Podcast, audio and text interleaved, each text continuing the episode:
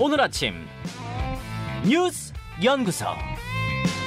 오늘 아침 뉴스의 맥을 짚어드리는 시간 뉴스 연구소 오늘도 두 분의 연구위원 함께합니다. CBS 김광일 기자, 뉴스톱 김준일 수석 에디터 어서 오십시오. 안녕하세요. 예, 첫 뉴스 정치권으로 가야죠. 체포한 가결 후폭풍. 민주당 이재명 대표에 대한 체포 동의안이 가결된 후 주말 상황 아주 급 변했습니다. 네, 친명의 반격이 매서웠어요.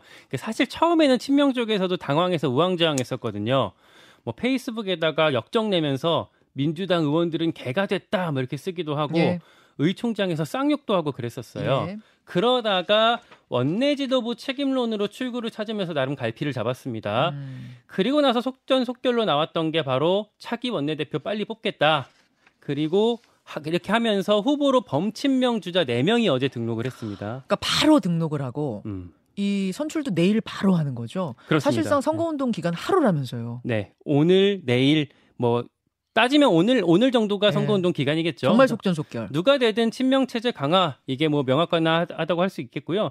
만약에 이재명 대표가 구속된다고 하더라도 친명 원내대표를 세워놓으면 옥중 대표, 옥중 공천까지 이재명 대표가 가능할 거다. 이런 얘기를 친명 쪽에서 공공연히 하고 예, 있습니다. 그러니까 친명계 후보 4명이 등록했고 누가 돼도 친명 원내대표고 그렇습니다. 지도 친명 지도 체제는 더 강화, 더 완성되는 분위기로 주말 사이에 갔다 이 말씀. 반면에 비명계는 길을 잃었어요. 원내대표 선거에 후보 자체를 못 냈습니다. 예. 일단 체포한 가결까지는 앞에 성공을 했는데 그 다음 플랜을 보여주지 못하면서 밀리게, 밀리게 된 걸로 보여요. 얘기 좀 들어보셨어요? 들어보니까 그 전에는 그 박강원 원내대표를 사실상 비대위원장처럼 세우려는 기대감도 있었대요. 예, 예. 그런데 그걸 눈치챈 친명한테 바로 제압당하면서 그 기대가 엎어진 거고 음, 그러면서 힘의 균형이 완전히 깨졌습니다. 음, 이 상황을 한 민주당 의원이 어제 저랑 통화하면서 이런 얘기를 하더라고요. 뭐라고요? 비유를 했는데 박정희 썼던 김재규가 아무 대책 없이 있다가 죽게 되지 않았냐? 지금 비명계가 김재규 같다. 아, 그러니까 거사를 치렀잖아요. 네, 그런데 그 후에 어디로 갈지 갈피를 잘 못 잡고 그 과정에서 그렇게 돼버린 네, 아, 그런 상황. 네. 그리고 어제 비명계인 송갑석 최고위원이 사퇴했거든요. 예. 근데 이게 재밌는 게 그 전에 주요 당직자들 다 사- 일괄 사표를 냈었는데 이재명 대표가 요거는 수리하지 않았었어요. 음. 그러다가 송, 송갑석 최고위원 사표는 수리를 했습니다. 예. 그러니까 앞으로의 방향성을 명확히 보여줬다고 할 수가 있겠습니다. 자, 그런 상황 속에서 이재명 대표는 어, 단식을 끝냈어요. 네, 24일 만인 어제 종료를 했고요. 의료진 소견에 따랐다라는 것 외에 다른 명분을 내세울 건 없었습니다. 네. 앞으로는 치료를 받으면서 내일 있을 영장 실질 심사를 대비할 걸로 보이, 보이고요. 증거 인멸 우려 이 부분이 영장 심사의 뭐 승부처가 될 거기 때문에 이쪽에 집중할 수밖에 없을 겁니다. 예. 김준일 에디터. 네. 예. 24일간의 단식이 일단 종료가 됐습니다. 음. 예, 그 부분이 하나 주말에 있었고, 그다음에 어, 원내대표 물러나고 원내대표 후보들이 4 명이나 등록을 하고 송갑석 최고위원, 비명계 최고위원 사퇴하고 음. 고민정 최고위원 역시 이제 비명계 뭐 최고위원으로 이렇게 분류가 되는데 지금 고민 중이라고 하고 음. 이런 상황들 참 진짜 빠르게 돌아갔네요 주말 사이에. 예, 뭐 제가 예전에 뭐 이제 뭐 이- 이 제가 뉴스연구소인지 다른 데서 했는지 예. 모르겠는데 아마 김영삼 23일을 넘어설 거다 단식 기간이 이제 예. 이런 얘기를 했어요. 근데 이제 뭐, 뭐 뭐가 됐든 이제 그런 식으로 이제 정리가 좀 돼버렸습니다. 근데 이게 그 단식의 의미가 좀 많이 퇴색됐다 뭐 이런 평가들이 나오고 있고 일단 예. 국회 일정부터 좀 말씀드리면은 원래 이제 오늘 본회의가 열리기로 돼 있는데 이게 지금 음, 다 지금 뭐 모든 국회 일정이 올스톱 됐다 뭐 이렇게 좀 상황이 그래요. 예. 그래서 원래 지금 해야 될 게 되게 많습니다. 일단 음. 왜냐하면은 그 이균용 대법원장 후보자 지금 표결해야 되는데 그것도 지금 지난 금요일에 이제 그 그만뒀거든요. 네. 저기 김명수 대법원장. 그러니까 지금 표결을 어- 해서 가결 무결을 해야 되는데 그게 이제 스톱된 것도 있고 그리고 법안들을 원래 지금 처리를 해야 돼요. 음. 근데 원래 금요일 날 이제 목요일 날 처리를 했어야 되는데 그 지금 98개 중에 8개밖에 처리를 못 했는데 8개밖에. 음. 그래서 지금 뭐 예를 들면은 머그샷 공개법 같은 경우에는 범죄 피의자 같은 경우에는 경찰이 직접 최근 사진을 찍어서 옛날 거 내는 게 아니라 그거 해야 된다고 목소리 많았잖아요. 뭐 네. 머그샷 공개법 뭐 보호수 출산제 같은 경우에는 어, 자신의 신원을 밝히지 않, 않은 채 산모가 익명으로 병원에서 출산한 다음에는 태어난 아이를 지자체에 넣- 넘긴다. 이게 이제 음. 아이들 유기하는 문제들 뭐 이런 것 때문에 네네. 이런 법안들이 있었는데 이게 다 이제 올스톱 된 상황도 있고 네. 문제는 다음 본회의가 11월 9일입니다. 음. 10월에 없어요. 그래서 지금 본회 일정은 이제 따로 잡아야 되는데 민주당 상황이 이렇다 보니까 음. 지금 굉장히 좀 어려운 상황이다. 그야말로 네. 국회 올스톱 정치 실종 이 상황이 과연 맞는 것인가? 음. 국민들은 참 갸우뚱합니다. 여의도 보면서. 그렇죠. 그리고 지금 신원식 국방부 장관 후보자 인사청문회 27일, 유인촌 10월 5일, 그리고 김행은 아직 잡지도 못했는데 지금 이것도 청문회가 뭐 이뤄지겠냐, 뭐 이런 얘기도 나오고 있고요. 예. 일단 진짜 영장 실질 심사가 제일 중요할 것 같아요. 내일입니다. 그러니까 내일이에요. 지금 그래서 자 이런 게 케이스가 이런 게 있겠죠. 혐의의 다툼의 여지가 있고 증거 인멸 염려가 있다고 보기 어렵다 라고 하면 기각을 하겠죠. 네. 그리고 혐의는 소명되지만은 증거 인멸 염려가 있다고 보기 어렵다 라고 이것도 기각이 되겠죠. 네. 그러니까 발부가 되는 경우는 혐의가 소명되고 증거 인멸의 염려가 있다. 이제 그런 건데 네. 검찰에서는 지금 천 쪽, 천 페이지 정도의 지금 자료를 지금 의견서를 준비를 했다고 음. 합니다. 주로 얘기를 하는 게 지금 이화영 전 부지사와 관련해서 증거 인멸 시도가 있었다. 예를 들면 민주당 박창대 최고위원이 이화영 전 평화부지사 아내를 접촉하고 그 다음에 변호사 해임이 이뤄진 거. 그리고 민주당 관계자들의 대북 송금 상- 사건 수사 재판 기록 유출 뭐 이런 것들 그리고 뭐, 이- 뭐 여러 가지 이제 번복들이 있잖아요. 그리고 이번에 구속영장에 들어갔던 게 그 위증 조사가 들어가 있어요. 그게 그래- 위증 교사. 예, 예. 그러니까 세 가지가 쌍방울하고 그리고 어, 백현동하고 그리고 위증 조사가 들어가 있거든요. 위증 조사는 쉽게 얘기를 하면은 과거 이제 변호사 사칭 아니 아니 검사 사칭 네. 이거와 관련해서 이제 어, 재판이 열렸을 때 그때 뭐 지인을 통해서 이제 그거를 좀 어, 위증 조사를 했다라는 건데 이거 본인이 위증 조사 받았다고 이걸 바- 밝힌 상황이에요. 이게 이제 증거 인멸의 가능성이 상당히 높아지고 있는 상황이다. 뭐 봐야 되는 거 잠깐 같은데. 정리를 예. 해보자면 도주 가능성, 증거 인멸 가능성, 그다음에 사안의 중대성, 그리고 다툼의 여지가 있냐 없냐, 뭐 음. 이런 네 가지 정도로 볼수 있겠는데 지금 가장 핵심은 핵심 쟁점은 증거 인멸 쪽이 될 거다 그 말씀이신 거죠? 그렇죠. 이게, 이게 왜 그러냐면 형- 형사소송법에서 구속을 하려면요. 일단은 죄가 있다고 의심할 만한 상당한 사유가 있어야 되고 예. 그거는 이제 전제고 예. 그 다음에 도주 우려나 아니면 증거 인멸 우려가 있어야 되는 거예요. 그둘 음. 중에 하나가 있으면 되는 건데 뭐 앞에 죄가 있다고 인정할 만한 상당한 사유는 앞에 검찰의 구속영장이 한 140페이지 정도 됐기 때문에 아, 꽤클 이게 있을 이게 전제가 될 가능성이 크다. 네. 그 다음에 이제 도주 우려는 사실 거의 없잖아요 당 대표니까 네. 그, 그 다음에 이제 증거 인멸 우려 음. 요 대목을 넘어야지 구속이 되는 거고 음. 이재명 대표 입장에선 요걸 방어하면은 살 수 있기 때문에 이게 핵심 쟁점이 되는 겁니다. 인멸, 그래서 증거 인멸로 부딪힐 것이다 이런 얘기가 나오고 있는 상황이군요.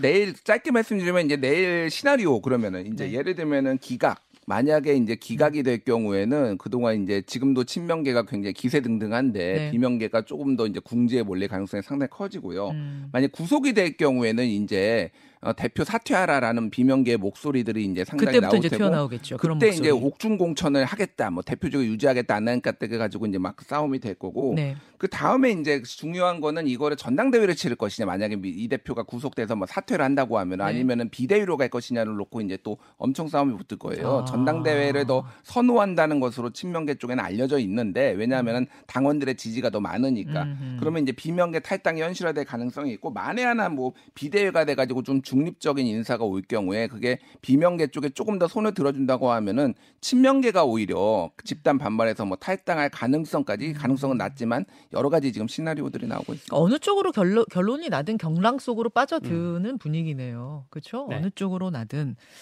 김의겸 의원은 어젠가요? 그젠가요? SNS에 3대 7로 어, 기각될 것이다. 음. 그러니까 7, 70%로 기각될 것이다. 이렇게. 왜냐하면 한동훈 장관이 쫄아 있기 때문이다. 그리고 영장. 담당 판사가 한동훈 장관과 뭐 동기다 이런 식으로 어, 라디오에서 의원이 발언을 얘기했다가. 했는데 그건 사실이 아닌 걸로 밝혀졌습니다. 본인이 인정을 했죠. 그 예. 부분 틀렸다고.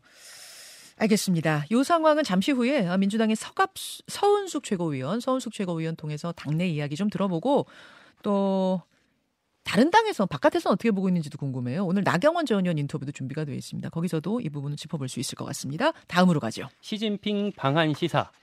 예, 시진핑 중국 국가주석이 방안을 검토한다는 얘기. 이건 한덕수 총리를 만난 자리에서 나온 거예요. 네, 아시안 게임 때문에 한덕수 총리가 항저우에 갔거든요. 네. 그래서 어제 기- 저 개막식 보니까 막 손 흔들면서 반가운 뭐 표정을 짓기도 했는데 개막식 전에 시진핑 주석을 만났고요. 네. 여기서 시진핑이 방한 문제를 진지하게 검토하겠다라고 말했다고 합니다. 음, 한덕수 총리가 묻지도 않았는데 먼저 꺼냈다고 우리 정부 당국자가 밝혔어요. 네. 시진핑이 9년 전에 박근혜 정부 때 이후로 방한한 적이 없거든요. 없어요. 뭐 사드 한한령 이런 것 때문이었는데 문재인 대통령 전 대통령이 두 번이나 갔었는데 안 왔어요 답방을. 그때는 이제 코로나 때문이다 이런 이런 게 있었는데 지금 코로나도 사실 끝났거든요. 그렇죠. 예. 그러다가 윤석열 정부 와서 관계가 더 불편해진 게 윤 대통령이 대만 해협을 거론했었잖아요 인터뷰에서. 예. 그리고 나서 싱하이밍 대사가 이재명 대표 만나고 하면서 더 한중 관계가 나빠졌었고 그랬는데 이번에 만약에 시진핑 방안이 이루어진다면 그 분위기가 바뀌는 걸로도 볼, 수- 볼 수가 있겠습니다. 음. 나름대로는 흐름이 일부 있었어요. 시진핑이 작년 11월에 G20 때 윤석열 대통령 앞에서 윤 대통령이 중국 좀 와달라. 나도 코로나가 어느 정도 안정되면 방한 초청에 응하겠다 이렇게 말했었거든요. 예. 그때보다 좀 더 구체적인 언급이 이번에 나, 나온 거고요. 이게 중요한 게 오프닝에서 말씀하신 것처럼 북러가 지금 가까워지고 있는데 네. 한중이 만약에 만나는 그 모멘텀을 살린다면 그 북러에 대한 견제구가 될 수 있다. 이런 부분이 있기 때문에 중요한 겁니다. 이 뉴스가 나온 같은 시점에 동시에 푸틴 대통령이 북한 방문하겠다. 이 음. 뉴스도 같이 나왔잖아요. 맞습니다. 푸틴이 북한 방문해서 김정은을 만나면 이것도 김정은 위원장이 위원장 된 후에 처음이거든요. 네, 그렇죠. 예. 네. 다음 달 초에 방- 다음 달에 이제 방문할 수 있겠다라고 했고요. 다만 한중이 당장의 방 아, 방안이 쉽지는 않은 게 않아 보이는 게 중국 측에서 이번에 발표한 거에는 방안 발언이 빠져 있었어요. 아. 예, 그렇게 약간 해석을 좀 엇갈리게 볼 수 있는 부분이 있는 것 같습니다. 자, 그것도 주목해서 보셔야 될 것 같은데 김준일 에디터는 어떻게 보셨어요? 이 뉴스. 일단 지난 봄에 한중 관계는 상당히 얼어붙었어요. 그때 윤석열 대통령이 로이터 통신에서 뭐 대만 해협에서 힘에 의한 현상 변경을 반대한다 하니까 중국이 항의하고 그리고 6월에도 싱하이민 주한 중국 대사가 이재명 대표 만나 가지고 주- 중국의 패배에 베팅하면 반드시 후회한다 그래가지고 그 후폭풍이 거셌잖아요. 네. 최근에 보면은 윤 대통령이 지난 7일에 인도네시아 자카르타에서 리창 중국 총리 만나서 51분 얘기하고 음. 그리고 한 총리와 시 주석이 이제 면담이 버- 이제 성 어, 최근에 성사가 되고 그러니까 좀 그 분위기가 많이 바뀌고 있다라고 이제 볼 수가 있을 것 같고 음. 네. 이게 그러니까 지금 한중일 정상회의가 지금 음, 예정돼 있습니다. 날짜는 안 접해 있거든요. 예, 보통은 연말에 했어요. 11월 빠르면 11월, 음. 뭐 12월. 근데 지금 내년 연초까지 열어두고 한중일 정상회의하고 시 주석이 이제 방안을 하는 방안 요거를 이제 논의를 한다라는 음. 겁니다. 그러니까 한중 관계가 이렇게 됐는데 요거는 지금 여러 가지 복잡한 이유인데 하나는 아까 전에 북러가 좀 가까워지면서 네. 중국이 살짝 견제하는 거 요것도 이제 하나가 이유가 있고 음. 중국 내부 사정이 지금 굉장히 복잡해요. 뭐가 있냐면 경제 사정이 굉장히 안 좋습니다. 지금 디폴트 위기가 확산하고 부동산 디폴트 위기가 확산하고 있는 거 그리고 청년 실업률은 21.3%까지 와. 6월 달에 올라갔어요. 그래요? 그러니까 중국에서 부글부글 내부에서 끓고 있고 그리고 또 하나는 지금 외교부 장관, 외교부장 그리고 국방부장이 다 지금 해임되거나 잘 사라지고 있어요. 아, 어. 공식석상에는 안 보여. 이게 그러니까 대만 침공을 하겠다라고 시 주석이 강하게 얘기를 하고 있는데 이들이 이거 위험하다라고 얘기를 하니까 다 잘라버리고 있습니다. 지금 네. 어. 그런 이제 분석들이 나와요. 그러니까 비둘기파들이 사라지고 있어요. 예, 예. 비둘기파들이 사라지고 있고 약간 일, 일, 1인 독재 약간 이런 음. 식으로 가고 있는데 불만이 많으니까 여러 가지 돌파구가 좀 필요하다. 그래서 음. 한중 관계도 조금 다시 좀 재정립해야 되겠다. 음. 이런 시 주석의 필요성들 뭐 이런 것들이 다 맞물리면서 지금 이게 좀 어, 되고 있다. 이렇게 봐야 될 것 같습니다. 내일 외교부 차관 인터뷰 준비되어 있거든요. 음. 이 질문 네, 내일 좀 깊숙하게 들어가 보도록 하겠습니다. 다음으로 가죠. 추석 전 공급 대책. 정부가 주택 공급 대책을 발표한다고요? 네, 추석 전에 발표한다고 하니까 오늘 내일 중으로 발표가 나올 것 같아요. 국토부에서 흘러나오는 말들을 종합하면 3기 신도시 공급을 앞당기는 게 골자로 보입니다. 어, 그러니까 공급 물량을 늘린다기보다는 공급 시점을 앞당기겠다는 얘기예요. 예, 예. 그러니까 수도권 3기 신도, 신도시가 토지 보상 때문에 원래 잡아놨던 일정보다 조금 조금 다 밀렸거든요. 뭐 2027년, 2029년 이런 식으로. 근데 그게 어느 정도 다 해소가 됐기 때문에 사전 청약 같은 걸로 물량 공급을 좀 더 앞당길 수 있게 하겠다라는 거고요. 네. 또 하나 당장은 아, 공, 이 공공 부분을 당장 하기 좀 어려우니까 당장은 민간 구- 민간 주택 공급을 활성화되게 하겠다라는 건데 건설사의 금융 지원, 그러니까 부동산 프로젝트 파이낸싱 (PF) 지원 규모를 늘려주는 방안이 유력하게 검토되고 있습니다. 음. 김준일 에디터. 예. 집값 얘기 나오면 우리가 귀를 쫑긋 세우게 되는데 음. 또 한편으로는 우려도 같이 나오잖아요. 그러니까 늘. 이게 부동산이라는 게 지금 상황하고 앞으로의 미래하고를 같이 봐야 되는데 예를 들면 지금 만약에 만약에 뭐 막 집값이 오른다고 해서 집을 안 지어버리면 몇 년 후에 또 공급 문제가 생기고 막 이런 게 음. 반복되잖아요. 맞아요. 지금은 이제 공급을 해야 됐다라고 판단을 한 게 방금 얘기했듯이 부동산 PF 대출이 완전히 얼어붙었습니다. 그래서 아하. 지금 완전 인- 원자재 인건비 오르고 고금리로 인해- 인해서 좀 부동산 PF 안 생기니까 다- 민간이 거의 올스톱이에요 지금. 그러니까 음. 이러다가는 나중에 공급 문제 크게 생기겠다. 집값 때문에 출렁이겠다라고 판단을 판단을 해서 조기에 조금 이런 규제들을 완화하고 지원을 하겠다라는 건데 이게 조금 부동산 시장 가격에 어떤 영향을 미칠지 좀 봐야 될 것 같습니다. 지금 굉장히 좀 정체 상황이거든요. 음. 이게 좀 집값을 더 따라, 떨어뜨릴 수도 있고 공급 물량이 쏟아, 쏟아진다고 하면 오히려 조금 부동산 경기를 자극할 수도 있고 좀 상황을 봐야 될 것 같아요. 자, 여기까지 두 분과 짚어봤습니다. 고맙습니다. 고맙습니다. 감사합니다. 김현정의 뉴스쇼는 시청자 여러분의 참여를 기다립니다. 구독과 좋아요, 댓글 잊지 않으셨죠? 알림 설정을 해두시면 평일 아침 7시 20분 실시간 라이브도 참여하실 수 있습니다.